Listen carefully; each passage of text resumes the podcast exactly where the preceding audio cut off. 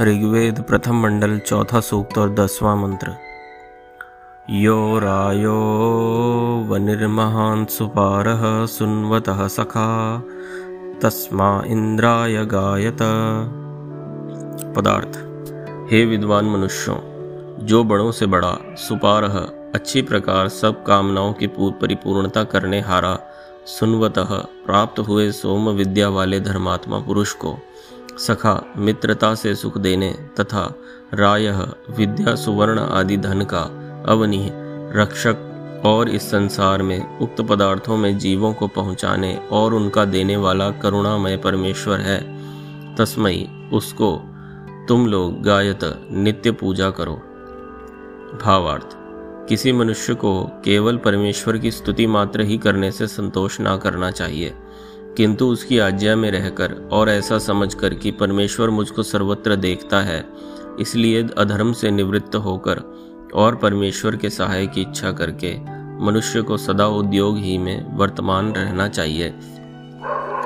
इस सूक्त की कही हुई विद्या से धर्मात्मा पुरुषों को परमेश्वर का ज्ञान सिद्ध करना तथा आत्मा और शरीर के स्थिर भाव, आरोग्य की प्राप्ति तथा दुष्टों के विजय और पुरुषार्थ से चक्रवर्ती राज्य को प्राप्त होना, इत्यादि अर्थ की तृतीय सूक्त में कहे अर्थ के साथ संगति समझनी चाहिए।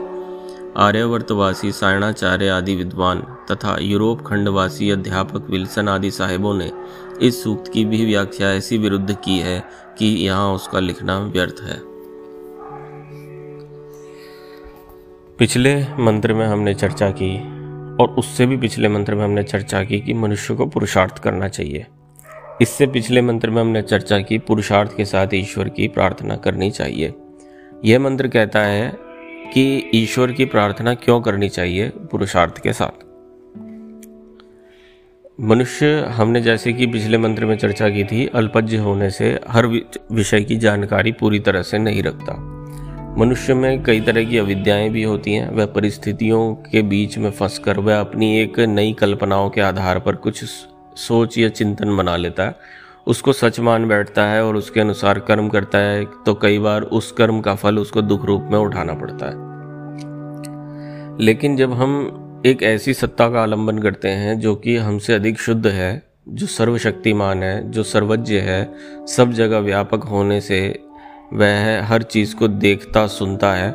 तो ऐसी सत्ता का जब हम आश्रय लेते हैं तो हमारी जो गलतियाँ होने के चांसेस हैं, वो बहुत कम हो जाते हैं। तो ऐसी सत्ता ईश्वर को हम लोग, ईश्वर को पूजें। ऐसा परमात्मा जो कि धार्मिकों का मित्र होता है, जो लोग उसकी आज्ञा के अनुरूप कार्य करते हैं, उसकी आज्ञा में चलते हैं वह उनका सखा है, उनका मित्र है। उनको नित्य नित्य रूप से प्रेरित करता है कि वे धर्म और सत्य के मार्ग पर चलते रहें। तो ऐसे परमात्मा को हम जाने कि उसका स्वरूप कैसा है। क्या वो साकार है? क्या उसकी मूर्ति बन सकती है? तो ऐसा नहीं है। वह निराकार है, वह सर्व घट में व्याप्त है, वह अंतरात्मा में मनुष्य के प्राप्त है और वह सबको देख रहा है। तो ऐसे परमात्मा, ऐसे सर्वशक्तिमान ओम की उपासना हम करें, उस सत्य को जानकर, उसकी उपासना करके हम नित्य सुख को प्राप्त करें, भौतिक रूप से भी हम सुखों को प्राप्त करें और आध्यात्मिक रूप से भी हम सुखों को प्राप्त करें। ओ